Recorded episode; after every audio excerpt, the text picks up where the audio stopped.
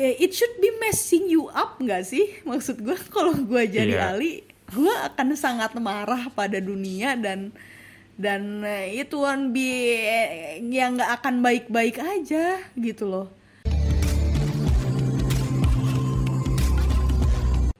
Oke, halo, balik lagi di Sinema Akhir Pekan. Ada gue Cipa, tentu saja, dan kali ini tentu saja ada Rio lagi. Halo Yo, apa kabar Yo? Halo. Baik gua. Oke, mantep, mantep, mantep. Di episode terbaru ya kali ini kita, eh, gue dan Rio nggak akan sendirian, eh nggak akan sendirian, nggak akan berdua aja.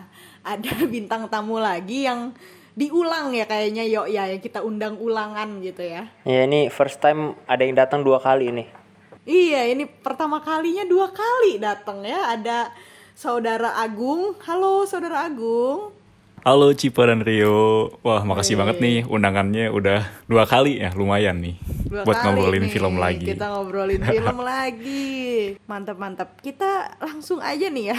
Kita ngobrolin film apa aja nih kira-kira. Yuk, ngomongin apa nih, yuk? Eh, yang pertama pasti ini dulu ya. Luka kalau dari gua. Oh iya, lupa. Wah, oke Karena oke. sempat rame tuh kan eh diga- digratisin kan sama Disney Plus. Iya, bener. Dia langsung masuk ya. Langsung straight to OTT. Mm-mm. Itu sih kalau dari gua ada luka. Jadi ceritanya soal eh monster laut gitu ya. Terus ketemu sama monster laut yang biasa hidup di darat. eh mereka eh, ketemu sama dunia baru di Porto Rosso. Nah, itu. Itu deh cerita dari luka. Kalau lu dulu deh Cip atau Agung. Coba Agung, Agung. Apa Agung? Ah. Kalau gue minggu ini abis nonton Ali dan Ratu-Ratu Queen sama eh, barusan banget nonton Fatherhood sih. Baru dua itu doang. Kalau Luka belum sempet nonton soalnya. Oke oke oke oke. Itu. Kalau gue kebetulan eh, sama ya Ali dan Ratu-Ratu Queens dan juga Fatherhood juga, Luka juga sama ya Rio. Jadi kita ada tiga film nih ya yang kita bisa bahas eh, mendalam ya untuk di episode kali ini. Tapi selain itu gue juga eh, sempat nonton eh, dua series, bukan nonton namatin dua series. Eh, yang pertama tuh ada Community ya, ada 6 season di uh, Netflix, uh, lalu juga ada uh, High School Musical, The Musical di series itu ada di Disney Plus, gitu. Oke, gimana kita langsung bahas aja nih di segmen satu. Kira-kira siapa yang mau duluan nih guys? Tadi gue udah bahas dikit ya soal luka ya. Mm-mm. Hmm. Kalau lu ada tambahan gak Cip soal luka? Eh, Luka basically adalah eh, film coming of age yang punya banyak gay vibes ya here and there ya kayak masa eh, banyak juga artikel mungkin kalau kalian baca juga yang membandingkan eh, Luka ini dengan filmnya Luka Guadagnino Guadagnino yang lain ada Call Me By Your Name ya Igung ya Ah, iya banyak iya. yang bandingin Alberto dan Luca ini sebagai Elio dan Oliver di Call Me By Your Name. Itu mungkin kita bisa dek diperlebih dalam di segmen kedua kali ya. Eh, terus kalau yang lainnya Ali dan Ratu-Ratu Queens ya Gung ya itu tentang Mm-mm. Si Ali si Iqbal ini dia ditinggalin sama ibunya waktu umur lima tahun. Eh, ibunya pergi ke New York untuk mengejar mimpinya dan si Ali ketika sudah cukup umur ayahnya meninggal dia mengejar ibunya ke sana dan di sana dia bertemu dengan ratu-ratu Queen. Jadi geng eh, kelompok eh, ibu-ibu eh, imigran Indonesia di sana. Lalu fatherhood Gung tentang apa nih Gung? Fatherhood Gung Kalau fatherhood lebih ke ini sih, dia seorang ayah yang istrinya baru aja meninggal pas ngelahirin anak pertamanya dan akhirnya dia harus berjuang kayak bertanggung jawab untuk membesarin anaknya dan dia mutusin untuk membesarin itu tanpa bantuan eh, kakek neneknya sekalipun gitu. Dia beneran ya udah eh, gue ayahnya, gue pengen berjuangin dia, membesarin dia dengan gue sendiri gitu. Kurang lebih seperti itu sih fatherhood. Mhm, betul betul. Lalu kalau dua series yang tadi gue sebutin, Community itu tentang ini eh, seorang pengacara yang menipu eh, jadi gelar eh, sarjananya sarjana hukumnya tuh nipu gitu. Dia sebenarnya nggak punya. Nah untuk eh, dia dipecat lah. Nah untuk kembali ke punya dapat pekerjaan itu dia harus kuliah lagi. Nah kuliah lah dia di community college. Mungkin kalau di kita macam universitas terbuka ya nah Ah, itu di situ iya di situ dia bertemu dengan orang-orang ajaib. Dan ajaib ya ini bentuknya sitcom satu episodenya sekitar 20 menitan lah. Ada 6 season totalnya. Lalu yang High School Musical the musical di series ya panjang banget judulnya. Ya ini di Disney Plus ini seriesnya mengadaptasi dari film High School Musical ya. Ada tiga. Dia muncul tuh pertama 2006 kalau nggak salah. Ada tiga film ini cerita tentang sekelompok anak-anak baru eh, di yang bersekolah di sekolah tempat syuting HSM gitu.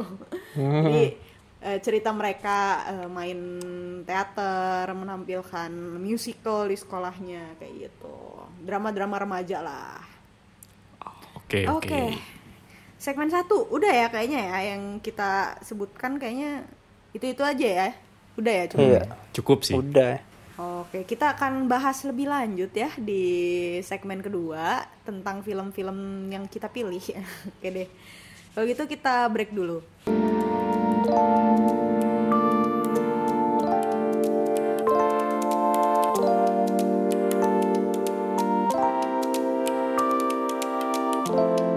Oke, di segmen kedua kita lanjut akan bahas beberapa film nih. Kira-kira apa nih yang mau kita omongin lebih lanjut nih? Kayaknya yang sama-sama udah kita tonton dulu kali ya. Apa nih? Boleh, boleh. Yang mana dulu nih guys? Dari Luka Agung dulu aja tuh. deh, boleh. Gue nyimak luka dulu deh. Oh, Luka dulu. kali ya, Oke. boleh. Coba coba yo. Gimana yo Luka menurut lu nih? Katanya katanya biasa aja ya menurut lu nih. Iya, gue udah bilang ke Cipa kan biasa aja Cip luka ternyata gitu. Karena eh, animasinya menarik sih gitu kan bawa dunia laut sama eh, daratan gitu ya di Itali gitu. Menarik juga. Terus juga Oh My God-nya juga menarik gitu kan. Santa Montarina gitu. Gue keinget mulu tuh. Tapi dari segi cerita sebenarnya apa ya kayak bridgingnya tuh masih kurang gitu loh buat build upnya kayak di akhir tuh gue baru sadar ternyata luka ini tuh jadi sosok yang ambis banget gitu kan tiba-tiba ambis gitu padahal awalnya kan dia kayak takut buat eh, keluar dari laut gitu kan terus juga takut ketemu manusia gitu kan. Tiba-tiba Oh. dikasih apa il- ilmu pengetahuan baru dikit kayak gue juga pengen sekolah nih gitu. Terus apa yang kamu lakukan tuh nggak benar gitu. Kayak gitu gitulah itu sih buat buat build upnya si Luka sendiri gitu. Terus juga kayak hubungannya sama Albert Alberto juga kayak disinggung dikit gitu loh. Kayak konfliknya tuh kayak didatengin terus tenang gue bakal berjuang sendirian buat dapetin itu Vespa buat kita berdua gitu. Terus kayak udah aja gitu kayak Alberto kayak oke makasih sahabat gitu kan. Udah dan terakhir sih yang paling ganggu kan dari dari awal film kan kita tahu lah ya mungkin karena Alberto gosip monster laut eh, menyebar gitu di Porto Rosso. Tapi pas warga Porto Rosso tahu si Luka ini dan Alberto adalah eh, monster laut itu tuh kayak udah biasa udah kayak eh, tenang tenang gue tahu mereka berdua awalnya mereka pengen ngebunuh tuh kayak udah gitu kayak basi aja gitu itu dari gua gitu Hmm, oke oke. Setuju gue yo. Yang soal gimana si di endingnya sih ya lebih tepatnya ya. Kok mereka bisa biasa aja gitu ya. Padahal Iya. Porto Rosso itu kan ya memang desa yang memburu monster laut gitu ya. Heeh. Itu itu agak miss aja sih buat gue. Eh, cuman eh, basically kalau yang soal lu build up build upnya kurang eh apa ya ya itu juga gue ngerasanya di situ ada ada sedikit yang agak miss juga kurang halus cuman eh, luka ini refreshing banget sih setelah Pixar ngasih kita Soul kan terakhir tuh ya iya setuju gua kalau Eh, itu Soul itu kan sangat-sangat apa ya sangat-sangat membuat memaksa kita untuk berkontemplasi gitu ya sebagai orang dewasa bahwa tentang kehidupan ini dan apa yang sebenarnya passion itu apa. Nah, tapi kalau Hmm. luka itu ya as simple as seorang anak laki-laki yang mencari jati dirinya selama musim panas gitu. Eh, Jadi banyak hal yang kemudian eh, yang miss tadi gitu yang kata yang gue dan Rio ungkapin juga ya sebenarnya kalau kita lihat itu dari kacamata anak-anak ya akan sesimpel itu juga nggak sih yo? Iya, kalau ya Iya maklum kan? karena umur kita udah lumayan juga ya. Iya, heeh. mungkin kalau anak-anak yang melihat itu mereka mengalami, oh mereka monster laut ya sudah gitu. Eh, tapi mereka orangnya baik, mereka membantu si Juli eh, si Julieta itu, ya udah. Eh, so that they're fine, I guess gitu. Terus juga eh, eh, apa ya hubungan Alberto sama Luca yang gampang banget sembuhnya ya. Anak-anak mikirannya simple gitu loh, bahwa ya ya udah lo minta maaf eh, I forgive you gitu as simple as that gitu sih Hmm. ini refreshingnya refreshing banget sih emang Emang. Dan emang sih buat mendukung omongan Cipa juga ada beberapa adegan yang menarik gitu ya. Kayak belajar naik Vespa gitu kan. Mm-mm. Itu menarik tuh. Satu lagi kayak orang tuanya luka emak apa berusaha bikin anak-anak di Porto Rosso kena air gitu kan buat nyari luka gitu. Itu menarik sih emang. Nah ya eh, ini sih kalau ngomongin lebih lucunya sih di di di media sosial banyak juga ya yang membandingkan dia, dia dengan Call Me by Your, by Your Name Nah itu gimana sih? Gue penasaran eh, apakah semirip itu atau gimana menurut kalian? sebenarnya banyak yang emang kalau menurut gue ya banyak yang agak mengingatkan ya pertama sama-sama di Italia gitu. Sama di Italia kan sama-sama over the summer Eh, lalu Ah. juga jelas juga bahwa si Alberto ini ya memang sedikit lebih tua daripada si Luca dan di Call Me by Your Name kan si eh, Oliver itu kan memang sudah lebih berpengetahuan lah lebih tua ya dari si Elio gitu. Eh, lucu sih jadi ke- kesannya si Alberto memang take Luca under his wings gitu sih Eh, Ah, ngajarin dia I tentang see. banyak hal lukanya itu kan memang si Luka tuh baru banget ke permukaan kan dia nggak tahu apa-apa sama sekali tapi Alberto yang memang ngasih tahu dia ngebimbing dia gitu ya memang ada gay vibe-nya gitu ya memang ada gay vibe-nya kalau gua ngerasanya cuman ya pasti halus banget lah film buat anak-anak gitu kan Iya. Kayak Gitu pesan paling. tersirat aja gitu ya, nggak nggak terlalu kentara banget gitu. betul betul Oke. Ini sih adegan dia ini loh kayak ngejual Vespa demi dapat tiket ke Genova tuh intens gitu kontak mata, iya. gestur. ya itu itu itu momen momen di situ bener-bener di endingnya ya. Di endingnya tuh bener-bener kayak oh my god he's he love him gitu ya. Kayak masa Alberto tuh Alberto cinta gitu sama Luka gitu bener-bener mencintai Luka gitu. Dan itu pure banget gitu loh Iya. seneng sih gua ngelihatnya kayak ya ini simple story aja sih sebenarnya Mm-mm. gitu guys Ya pokoknya kalau mau nonton bareng sama ponakan, anak kecil ini cocok banget sih emang tontonan Luka ini. Oke, iya ya, oke. cocok cocok cocok gitu Luka gimana ada yang mau ditambahin yuk Luka yuk Udah udah dari gue itu. Oke, lanjut apa nih kita?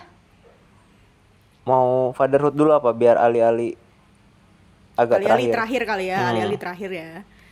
Fatherhood Boleh, Gung, gimana Gung kalau dari lu fatherhood Gung? Kalau dari gue eh itu lumayan menarik sih. Maksudnya ada pesan tersirat bahwa ya emang yang bertanggung jawab buat ngurus anak tuh nggak cuman dari segi cewek doang sebagai istri gitu, tapi cowok juga sebagai suami ya dia harus tahu lah eh, at least kayak parenting tuh gimana, ngurus anak tuh gimana gitu. Dan di sini tuh ditunjukin banget bahwa karakter seorang ayah tuh eh ya gitu umumnya suka nggak sabaran lah gampang emosian kayak udah kayak kalau udah fuck up banget tuh kayak dia udah nyerah gitu kayak ini harus gimana gitu. Tapi di sisi lain ternyata ya sebagai seorang ayah gitu dia udah tahu istrinya nggak ada oke lah gue mau bertanggung jawab dengan itu gue mau ngurus anak. Dia sampai bela-belain bilang ke bosnya kayak bos boleh nggak gue work from home kayak buat ngurus anak ini? gitu. Sampai sempet juga dia bawa anaknya ke meeting gitu ke kantornya dia. Dan ya banyak kejadian-kejadian momen-momen dia sama anaknya kayak sampai dia suatu hari ikut ke sebuah kelas atau diskusi di mana di situ semuanya ibu-ibu gitu. Dan dia mau datang ke sana karena ada problem yang nggak bisa dia selesaiin sendiri gitu. Terus juga ada momen di mana ya orang-orang julid lah ya kayak orang Indonesia yang nanya kayak eh ibunya ke mana? Eh ibunya ke mana? Kayak ya udahlah kayak gitu-gitu gitu.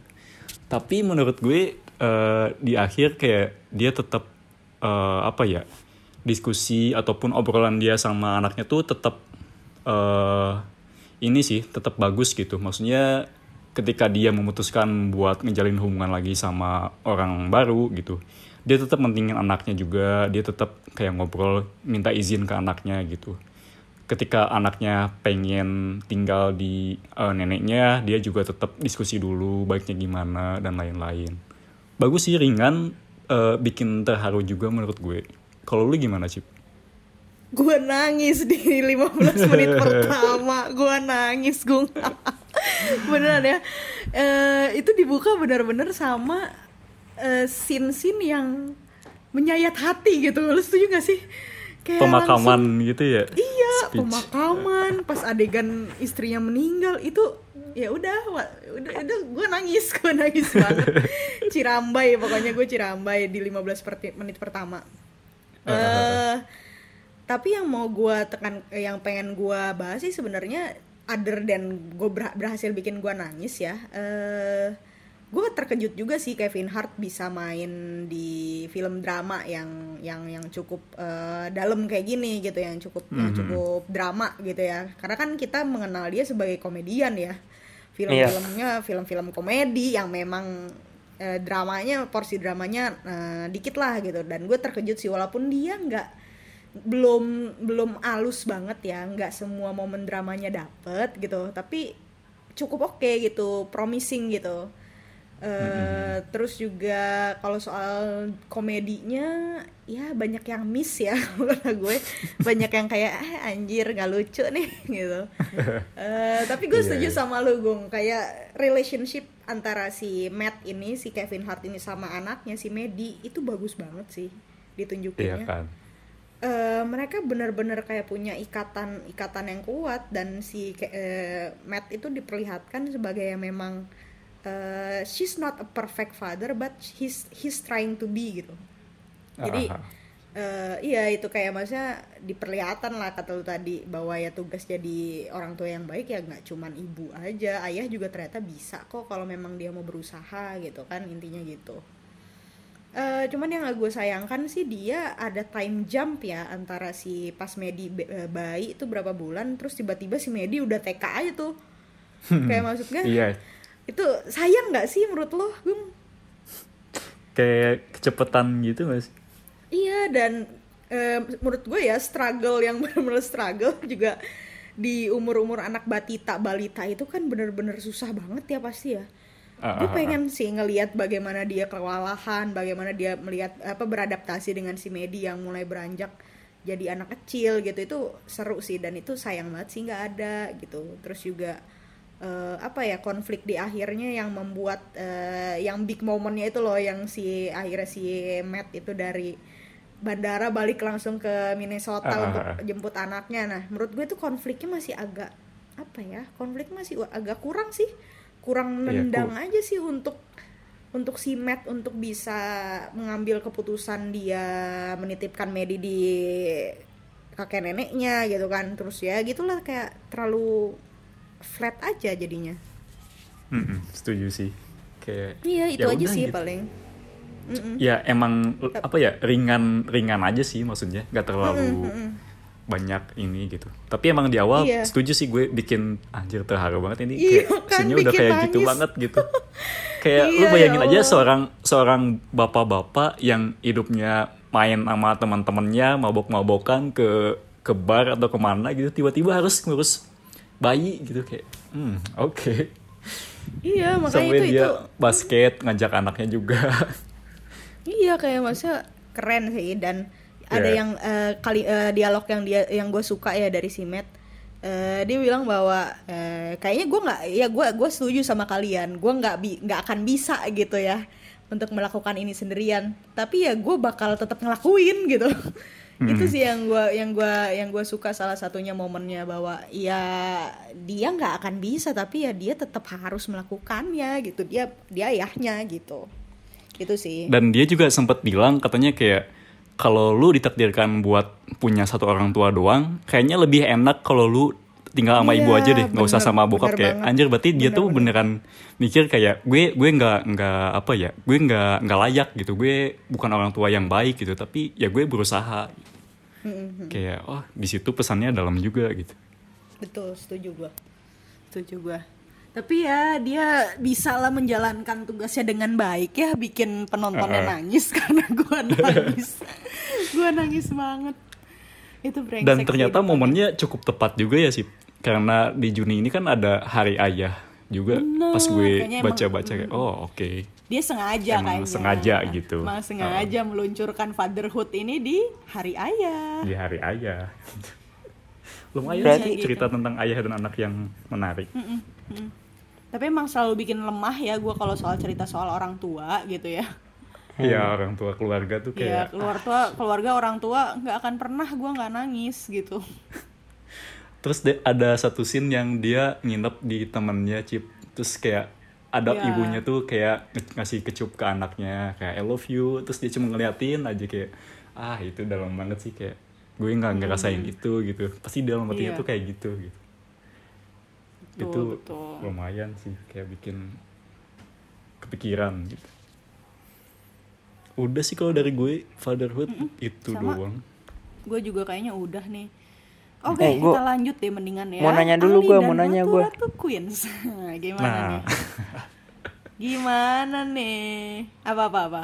lu belum nonton yuk Ya gua gua mau nanya gua yang tadi fatherhood dulu bentar nih. Mm-mm. Jadi lebih Oh, ke boleh, boleh. Kenapa lebih ke ini ya st- struggle-nya Kevin Hart dalam mengasuh anaknya itu ya. Maksudnya struggle-nya tuh kayak Mm. eh percaya nggak sih dia kalau dia tuh bisa ng- ngerawat dan membesarkan anaknya gitu? Ya nggak sih? Iya, mm. kayak Oh. perjuangan ya perjuangan si Kevin Hart ini untuk Hmm. dia apa ya dia belajar dari nol lah gitu loh. Oh, Oke. Berarti film untuk mendewasakan ya sebenarnya ya. Udah, lanjut Ali-ali. Oke, Ali, Ali, Ali dan Ratu-Ratu Queens. eh gimana ya, Ali dan Ratu-Ratu Queens? Gue suka banget sih. eh Setuju. easily the best Indonesian movie in 2021. This Di year ya. 2021 ya, sejauh ini baru sejauh ini. So far ya, tahu iya, iya. gitu so far. Eh gimana? Cuman gue suka banget sih Eh, penampilannya Iqbal di sini menurut gue yang terbaik sejauh ini. Eh, Marisa Anita apalagi ya Allah Marisa Anita bagus bener gitu ya.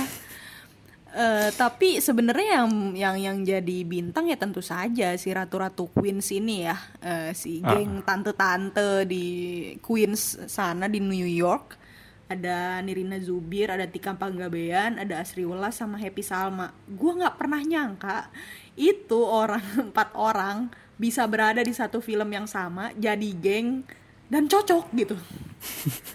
Gitu, Dengan dan karakter cocok. yang berbeda-beda gitu ya, Cip. Iya, iya. Kayak maksudnya mereka mereka real star sih di sini. eh apa ya yang bisa gua katakan tentang Ali dan Ratu Ratu Queens? Sebenarnya ini journey of self discovery ya.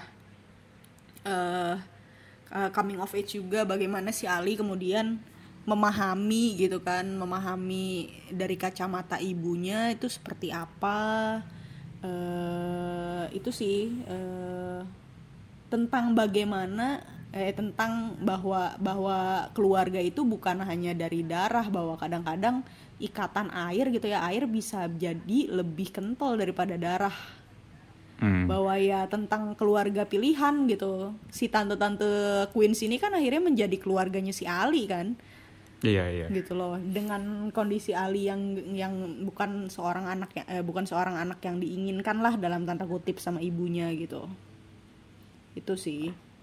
Gue sukanya di situ. Terus oh ya terus juga mereka eh, syutingnya kan di New York ya eh, mereka nggak kayak film Indonesia yang lainnya gitu yang ngambil set di luar negeri tapi mm, tapi kalau yang lain tuh kayak negeri Fun Orange terus kayak apalagi yang di luar negeri ya? Sidul lo tau eh, Sidul. Sidul the movie.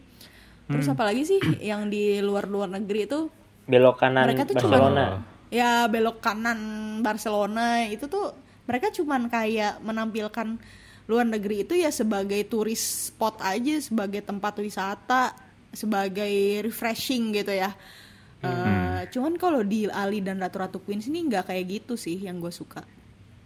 Eh apa ya ditampilkan cukup realistis ya walaupun gue memang belum pernah ke New York cuman gue sukanya adalah eh, si orang-orang Indonesia ini tidak digambarkan sebagai sekelompok orang privilege yang nggak perlu nggak perlu kerja keras untuk bisa tahan hidup di, di negeri orang. Gitu. Yang digambarkan di sini adalah sekelompok imigran. Ada yang ilegal gitu kan. Ada yang iya ada yang ilegal kan. Ada yang yang harus bertahan hidupnya berhadap bertahan hidup aja si party tuh bersihin rumah orang. Si Nirina Zul gitu iya. kan. Si Asri Welas kerja serabutan. Kadang jadi paparazi kadang main judi gitu kan. Iya. Happy Salma jadi tukang pijet gitu ya itu realitasnya untuk sebagian besar imigran asing gitu di Amerika di New York. Gue suka sih. Jadi eh, menampilkan sesuatu yang lebih membumi mungkin bisa gue bilang kayak gitu. Gue sukanya di situ sih. Kayak kemudian si Ali juga ketika datang dia akhirnya bisa apa ya mulai melihat bahwa New York ini uh, full of opportunity gitu. Dia bisa mencari jati dirinya ya di New York gitu. Jadi perlahan-perlahan itu gue suka sih di situnya. Itu Uh, gue akan bahas yang gue nggak suka. Nah kalau dari lu Gung gimana Gung? Bahas lu Gung. Oke, ya gue juga kurang lebih setuju lah sama lu. Kayak ini ceritanya eh, sebenarnya ceritanya ringan. Kayak ya udah seorang anak gitu pengen nyari ibunya yang jauh dan pergi ninggalin sejak kecil gitu. Di sana dia kayak ketemu semacam keluarga baru dan ya apa ya tipikal orang Indonesia sih. Maksudnya ketika di luar negeri pun mereka tetap care gitu tetap mau nolongin tetap eh ayolah kita sama-sama orang Indonesia kita bantu dia cari ibunya gitu. Masih konflik-konfliknya ada juga ya Mm.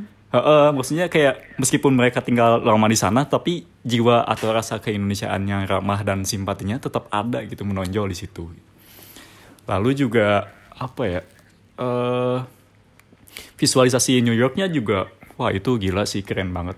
Kayak bikin wah pengen ke sana gitu pengen ke Queens pengen ke New York gitu.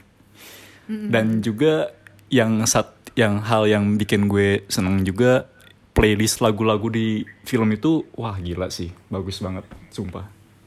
Kayak enak aja didengar gitu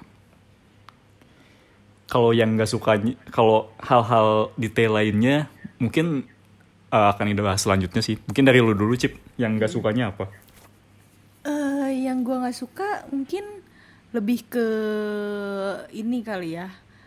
Eh penjelasan soal ka motif dari si Mia ibunya Ali eh, nggak dieksplor lebih jauh kali ya Gung ya tentang Hmm, eh, gimana kenapa dia uh, in the first place itu ngotot banget gitu untuk ngejar mimpi dia jadi penyanyi di Queens eh di Queens di New York gitu. Lalu ap- apa yang terjadi di sana apa yang kemudian membuat dia eh, memilih untuk ya udahlah gue nyerah untuk dan kemudian akhirnya membangun keluarga baru gitu itu nggak terlalu dieksplor dan dijelasin sih. Padahal menurut gue itu sangat sangat penting gitu.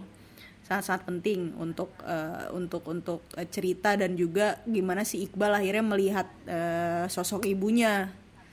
Eh, terus juga gue menyayangkan ke, apa ya sosok si Alinya itu nggak terlalu terlihat di ter- tidak terlalu diperlihatkan sangat eh, apa ya kena dampaknya lah dari dari perlakuan ibunya. Menurut gue he's been through so eh, he's been through a lot banget sih. Eh, dia ditolak sama ibunya. Ya kan maksudnya kan tidak diinginkan gitu. Terus juga dia dia terpaksa harus survive di di di New York gitu walaupun tetap ada keluarga. Tapi eh, it should be messing you up nggak sih? Maksud gue kalau gue jadi Iya. Ali gue akan sangat marah pada dunia dan dan eh, itu one be yang nggak akan baik-baik aja gitu loh kayak ini nggak Bu, sih tap- tapi kok apa emosinya Apa-apa? tuh kayak eh, Shazam tuh siapa sih anak kecilnya hah siapa yang di itu? Anak film kecil di yang film Se- Se- eh, Shazam Shazam Aduh, Kan- lupa lagi. itu ya yang oh iya iya iya iya Ah. iya si yang jadi Sazam ya yang jadi Iya. Sazam ya. Hmm, dia kan Iya, nyari ibunya juga kan? Itu mess you up gak sih yo? Kayak maksudnya logically ya. Hmm. logically. Lo bakalan hancur nggak sih? Iya. Gitu loh. Kayak gue nggak bisa memahami logikanya si Ali sih di sini. It doesn't make sense aja buat gue. Kok bisa lo udah ditolak gitu-gitu? Lo masih mau gitu ketemu baik-baik sama emak lo. Masih ngundang buat Thanksgiving. Ah udah gila. Terus juga di iya sih. iya dan di akhir juga dia masih kayak baik-baik aja moving on with with his life. Itu agak-agak nggak logis sih buat gue gitu. Makanya menurut gue kenapa itu penting dijelaskan soal eh, ini soal motif dan apa yang terjadi sama si Mia sebenarnya gitu loh. Itu penting makanya supaya buat gue ngerti aja kali ya Kayak pas mereka berantem atau ngobrol malam-malam juga itu kayak kurang aja gitu kayak eh, ya, mama mama di sini udah punya kehidupan baru gitu. Tapi dia tuh nggak ngejelasin gitu kenapa dia Ya, milih kurang, buat hmm. di situ. Terus kayak kenapa dia nggak mau ngejelasin ada Ali gitu buat ke keluarga barunya juga gitu. Padahal sempat ada scene kan si, si Mia tuh mau bilang sesuatu ke suaminya gitu. Tapi kayak iya nggak Ya nggak ada lanjutannya aja lagi situ gitu. ya dipotong Heeh. segitu aja ya kirain gue Makanya tuh kayak gue- dia bakal lebih diterima lagi sama bokap barunya di sini kayak jadi oke lah kita keluarga baru di sini gitu tapi nggak digituin gitu Tapi ya menurut gue Ya. memang itu itu karena bukan fokusnya kali ya Gung ya. Fokus mereka Oh, oh, kan sih. bahwa main menunjukkan bahwa keluarga itu ada di mana aja. Keluarga itu bisa lo bikin sendiri kok gitu. Contohnya ya kayak Ali dan si Ratu-Ratu Queens ini. Mm-mm. Ya oke lah bisa gue terima lah I can live with that gitu kalau yang soal itu. Tapi yang salah satu yang gue favorit sih memang ketika berant eh, balik lagi yang gue suka adalah eh, memang aktingnya Marisa Anita sama Iqbal di sini yang terbaik sih di karir mereka sejauh ini. Ketika yang berantem di Ellie-nya itu loh, Gung. Mereka ribut gitu setelah si itu ngasih cek gitu kan. Itu bagus banget sih berantemnya. kayak iya sih maksudnya Iya, argumennya Iya. keren banget sih. kelihatan gitu seorang anak yang udah nggak punya siapa-siapa datang ke ibunya dan Nah. ya dia tuh pengen pengen ketemu ibunya pengen pengen punya Minta penjelasan, gitu penjelasan gitu, benar Oh, benar oh. benar benar. kayak dapet sih di situ kayak pesan ininya gitu emosinya tuh ada gitu kelihatan bisa ditangkap sama kita tapi lu nggak nggak sih Cip ada ada yang bocor gitu di di adegan pas eh, di kampus pas mau dia apply beasiswa. Mm-mm, kenapa tuh? itu kayak boomernya tuh masih bocor gitu di atas. Oh, iya, kayak iya. buat. Gue nggak ngeh tuh. itu kayak aduh anjir masih kelihatan gitu. Ada dua dua adegan kalau nggak salah. Cuman yang Oh, kelihatan banget yang itu. Sama satu lagu pas lagi berantem si Ali sama maknya itu si Mia itu Oke, gue Yang mau gue ngasih gitu pertanyaan. sih. Gue mau ngasih pertanyaan satu buat lo. Eh, Apa? menurut lo si Mia Harrington ini ibunya Ali, eh, lo benci atau enggak sama dia? Hmm, karena gue nggak dapat penjelasan apa-apa gue benci sih Oke. tapi di awal-awal kan maksudnya dia udah ngasih tiket pesawat buat si Ali sama bapaknya gitu. Awalnya gue sih kayak simpati aja gitu. Anjir kasihan juga ya nggak di- jadi didatengin sama bokap dan anaknya gitu. Tapi setelah dia nikah dan pas awal mau ngasih rendang ditutup lagi pintunya kayak ah anjir ini kenapa ya emaknya? gitu. Dan kita nggak dikasih jawaban itu. Kesalnya di situ doang. Kalau lu gimana? Gue nggak bisa benci karakternya Marisa Anita sih, si Mia ini. Mm-mm. karena kayak eh, apa ya banyak juga yang banyak juga di Twitter dan di Instagram juga yang bilang bahwa kalau lu lihat ya urus usia ini ya, kayak kalau kita menyimpulkan usia si Mia itu not over 40 lah nggak lebih dari 40 tahun Eh, berarti dengan si Ali sekarang 19 tahun. Dia nikah dan dan punya Ali itu umur berapa coba lu bayangin? Ah, Early masih 20s kayak kan? Iya, iya. Iya, dia udah bilang pas argumen sama si Ali juga bahwa ya dia she feels trapped gitu. Dia merasa terjebak. Dia meni Hmm. berarti itu artinya dia menikah dan punya anak sebelum dia siap. nggak sesuai dengan rencananya dia sama sekali dan keluarga suaminya itu si Hasan itu yang meninggal si budenya dan lain-lain yang kita lihat di awal eh, film itu sangat konservatif kan Gung lo lihat nggak sih kayak Iya. eh apa ya sangat konservatif lah lo bisa lihat. Ada yang ustadz ada yang kayaknya gue lihat juga si budenya itu either PNS gitu kan. Tipe-tipe kayak gitu. Ya konservatif. Yang tidak akan yang tidak mendukung eh, Mia untuk kemudian dia bisa mer- eh, mengejar mimpinya gitu. Dan gue bisa pahami itu sih kenapa akhirnya dia memutuskan untuk eh, mencoba dulu ke New York dan ketika dia gagal dia nggak beran nggak bisa pulang untuk ya lo tau sendirilah orang-orang Indonesia dengan mulut-mulut jahatnya ya terus juga Kayak dia ngapain dia- lu jauh-jauh ke New York terus gagal gitu. Nah iya, terus juga dia khawatir kali ya dia bahwa ya dia nggak bisa membanggakan anaknya gitu, belum lagi dia dicerai diceraiin sama suaminya gitu. Ya pada akhirnya dia hanya bisa pergi meninggalkan si Ali dengan harapan ya Ali akan benci dia gitu. Itu make her life easier I guess gitu loh. Gitu sih kayak dugaan dugaan dugaan gue sih kayak gitu. Akhirnya kemudian semuanya nggak berhasil gitu kan. Di eh, nggak berhasil berjalan dengan lancar ya dia memulai keluarga baru. Iya sih. gitu loh. Mm-mm, itu sih. Kayak maksudnya jadi gue nggak bisa benci sih sama si Mia apakah dia egois? Menurut gue iyalah egois gitu. Tapi ah gue eh, eh, egois dan pengecut sih sebenarnya. Ego- e- egois dan pengecut sih sebenarnya. Gue mikirnya. Ya gitu sih paling. Gue nggak gue bisa ngerti lah gitu loh kenapa dia kenapa dia melakukan itu. Menarik menarik gitu loh. Karena ya buat seumuran ya seumuran kita terus nikah terus mimpinya belum kecapai Iya, atau hal-hal lain yang belum kelakuin tuh iya sih maksudnya ada hal yang mengganjal gitu yang dia pengen lakuin dan ternyata nggak bisa. Oke Iya, oke ya benar. gue paham.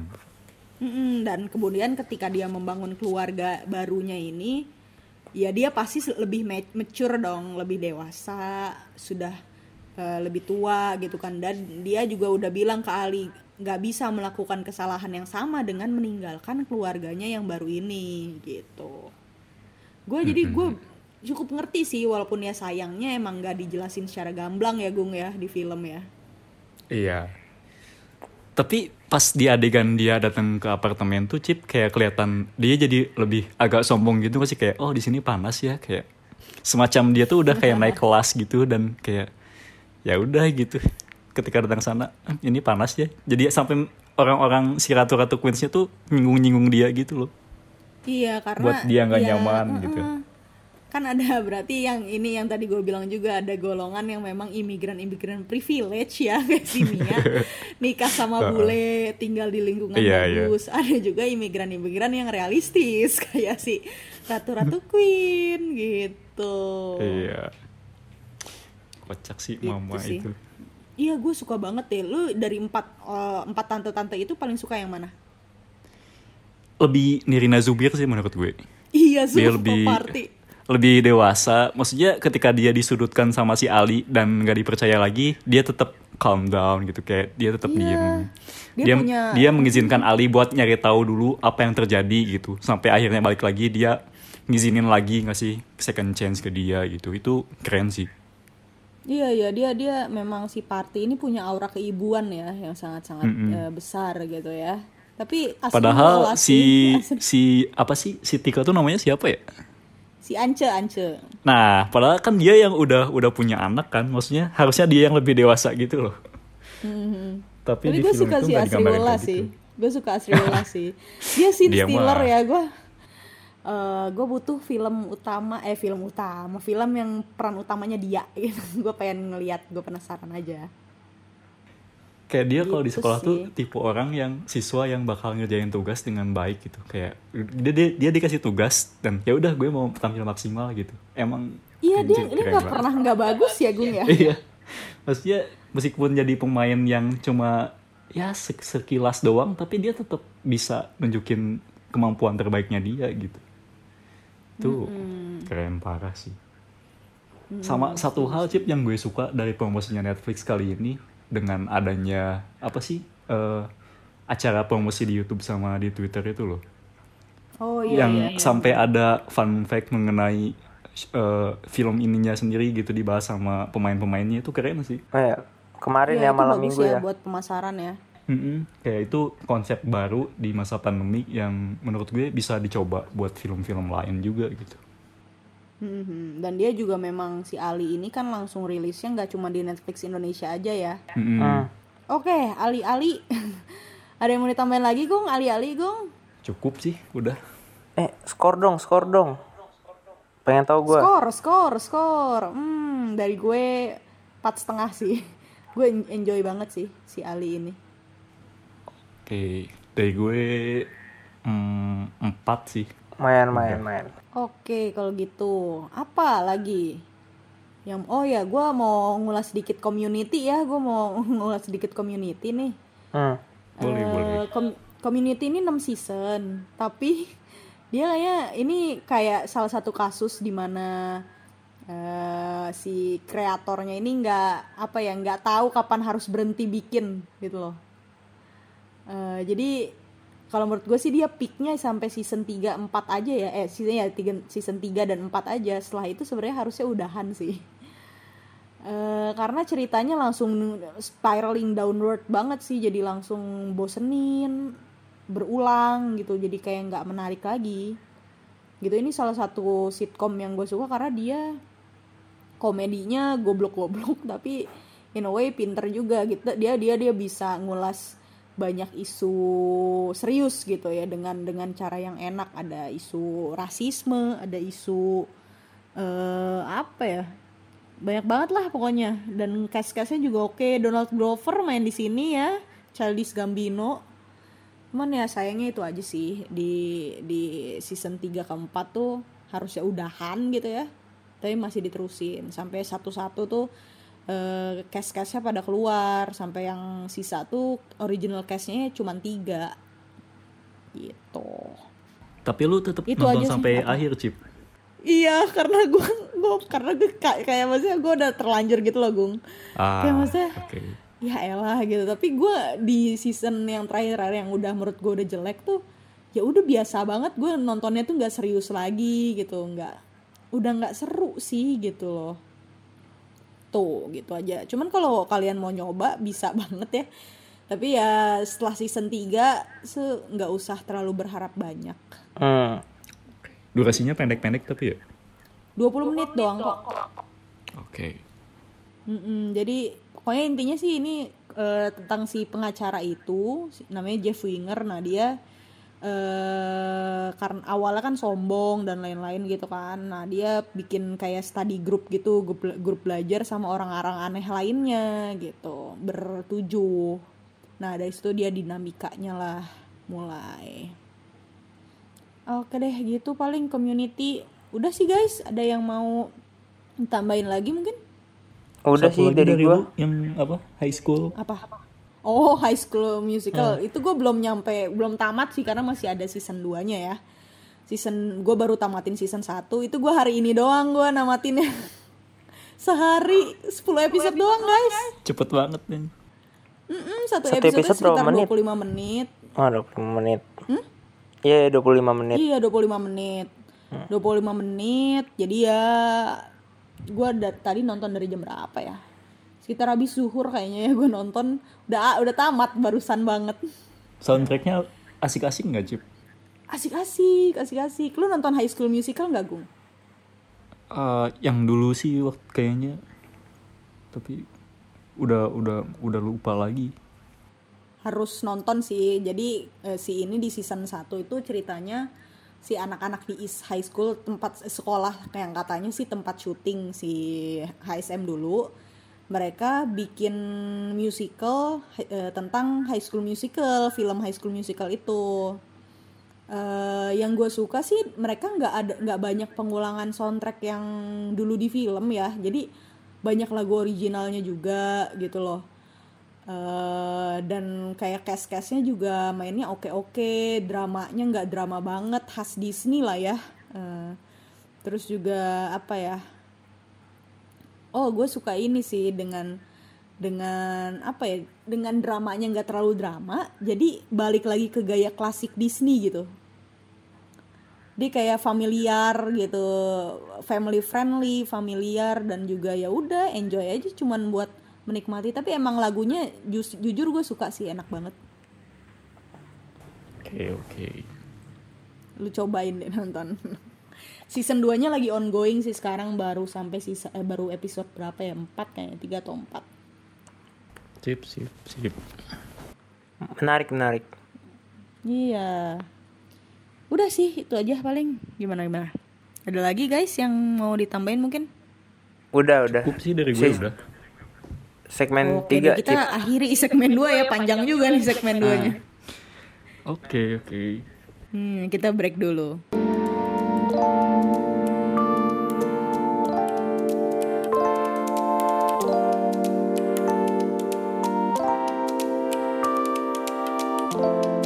Oke, di masuk di segmen 3 nih ada berita apa? Saudara Rio?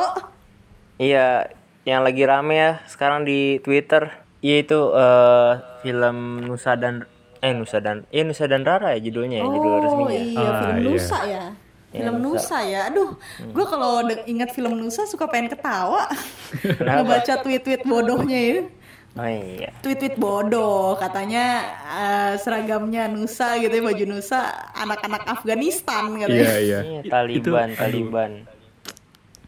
Wah kan. Iya. Anak-anak Taliban, aduh ngakak gue emang harusnya kita pakai AP, Erigo. Ya. Selalu aja Ya. Twitter. Itu sih Iya eh, suka aneh lah. lagi rame kan lagi rame dibahas karena bertepatan sama ini ya prom eh, tampil perdana di festival film di Korea di Bifan. Oh iya, bu iya Bifan ya, Bifan Hmm, di Bifan. Buchon ya. Hmm. Sama ini filmnya eh, film perdananya eh kar- film debut sutradaranya Cornelia Sani. Nah, itu horor tuh. Satu lagi Apa tuh? Apaan tuh? pul- judulnya tuh Pulung Gantung gitu. Dulu yang gua tau Pulung Gantung. Cuma ada ada Oh iya, internasionalnya tuh. lihat posternya. Iya pos posternya warna kuning tuh.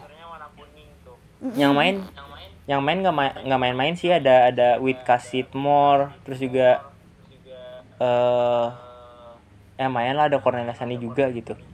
Pokoknya itu salah satu yang menarik gitu kan. Terus Dan ada juga paranoia ya, Ah, iya ya, Paranoia. dari Mira Lesmana. iya Mira Lesmana Riza. Itu main itu. di Bifan juga tuh nanti. ini kan Lukman Sardi, Nicholas Saputra, Nicola Nina Zubir, Saputra, Aura Riri, apa sih si Kathleen North Lewis. Kathleen Lewis. Nah, Yang katanya Gitu. posternya kayak Parasite gitu, bukan sih? Iya iya, ada yang ngebandingin. Ah, iya iya. Hmm. Itu dan ini sih ada ada series yang menjanjikan sih tentang zombie katanya bagus gitu. Iya Judulnya iya iya. Hitam, Di klik film ya yo ya. klik film. Itu ini Sarah Fajira, lu tau kan yang nyanyiin Lati tuh. Hmm. Iya iya. Nah, itu main main mini series, mini series Hitam judulnya Oh tentang itu zombie. dia yang main. Dia yang main. Menarik. sama ini Doni Damara Doni Damara Hmm, hmm, hmm, hmm. terakhir sih eh ada Virgin the Series lah Ah iya bener. Iya. Ada Zara ya. ada Zara Lutesya juga. Lutesya, dan ini juga ada Dela Dartian Dela Hmm, Dartian Wingky ada Dela Wiryawan Dartian. Sama tuh siapa sih? Wingky, Eh, Wingky. Wiryawan ya, Wingky Iya, Wiryawan ya. yang main di Sama berbagi Endita. suami Mm-mm, Hmm. Sama Endita, sama Endita. Itu bakal ditayangin di mana tuh? itu tuh biasanya series di Indo tuh ada di video kalau nggak video di ini WeTV iFlix Ah, Atau di GoPlay, bisa juga di GoPlay yo, kayak Gossip Girl kan. GoPlay Oh iya, masih tapi- ada. Masih ada. gue gara-gara males langganan GoPlay nih, mohon maaf aja ya. Gue jadi berhenti di tengah jalan nonton Gossip Girl keburu abis langganan gue. Cuman udah males kayak nggak nggak nyaman dan koleksinya dikit ya. Iya sih, Dikit masalah itu. koleksi. Sayang banget ya. Koleksinya tuh emang ini sih yang main juga ada ini anaknya Wulan Guritno di The Virgin tuh Oh, si Shalom. iya Hmm, hmm, hmm. makanya nih Oh, gue dia bahas sekarang situ. nih Hmm, Debut ya kalau nggak salah dia debut situ ya. debut tapi series ya Hmm, kita menantikan nih apakah dia akan jadi bintang baru. iya Lumayan nih, Betul. patut ditunggu. patut ditunggu sama ini deh bu- buat buat ditutup ternyata ada lima nih berita melihat dari interaksi ini ya penulis Gina Esnur ya Mm-mm. kemungkinan besar Ali dan Ratu Ratu Queens bakal ada sequelnya nih atau Oh prequel iya, hmm. yang gim- yang mana nih yo? Gua soalnya nggak nyimak semuanya banget yang dia tweet nih. eh ada itu bilang kayaknya bakal ada sequel ya gitu kan terus dibales lah gitu kan kayak biasalah kemungkinan mungkin ada kan kalau ada duitnya atau produsernya setuju ya Mm-mm.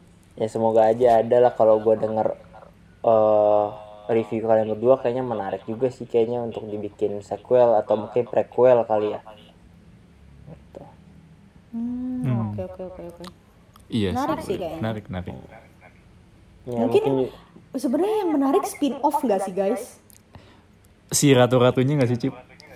Entah ratu-ratu queensnya itu gue suka banget, bakal suka banget atau cerita si Mia-nya Gung. Ah, iya. Ya nggak sih? Kayaknya cerita hidup dia menarik juga deh. Tapi menurut gue netizen bakal lebih suka ke ratu-ratu sih. Oh iya. Kalau setelah lihat itu gitu. harus eh, harusnya ada spin off sih bagaimana kemudian mereka saling bertemu ya. Terus Hmm. sampai akhirnya memutuskan tinggal bareng dan bikin restoran. Wah, itu Highlight restorannya juga kemarin kayak belum terlalu di ini nggak, Cip? Iya. Ya kan? Mm, mm, mm. Setuju gue juga, sayang banget ya. Kayak belum launching dan lain-lain gitu loh. Mm, mm, mm. Menarik sih kalau ada beneran gitu. Iya, gue lebih setuju spin off sih daripada Ah, sequel atau setuju, prequel. setuju. ya paling itu sih Cip dari gue Cip Oke deh. Oke, paling itu aja ya berarti ya berita di minggu ini ya. Mm. iya Oke deh kalau gitu kita akhiri deh ke episode kali ini. Terima kasih banyak teman-teman sudah mendengarkan ocehan kita tadi di segmen 2 panjang sekali ya. Eh, makasih banget Agung sudah mau bergabung lagi. Yuk, sama-sama sukses terus Cinema Air Pekan. Iya Mantap. makasih gue Kalau diundang lagi Kita- boleh banget. Iya lah, undang-undang lagi ya biar kita ngobrolnya makin seru. Boleh, boleh. Oke deh kalau gitu. Terima kasih banyak eh, sekali lagi. Gue pamit. Begitu dadah. Bye. udah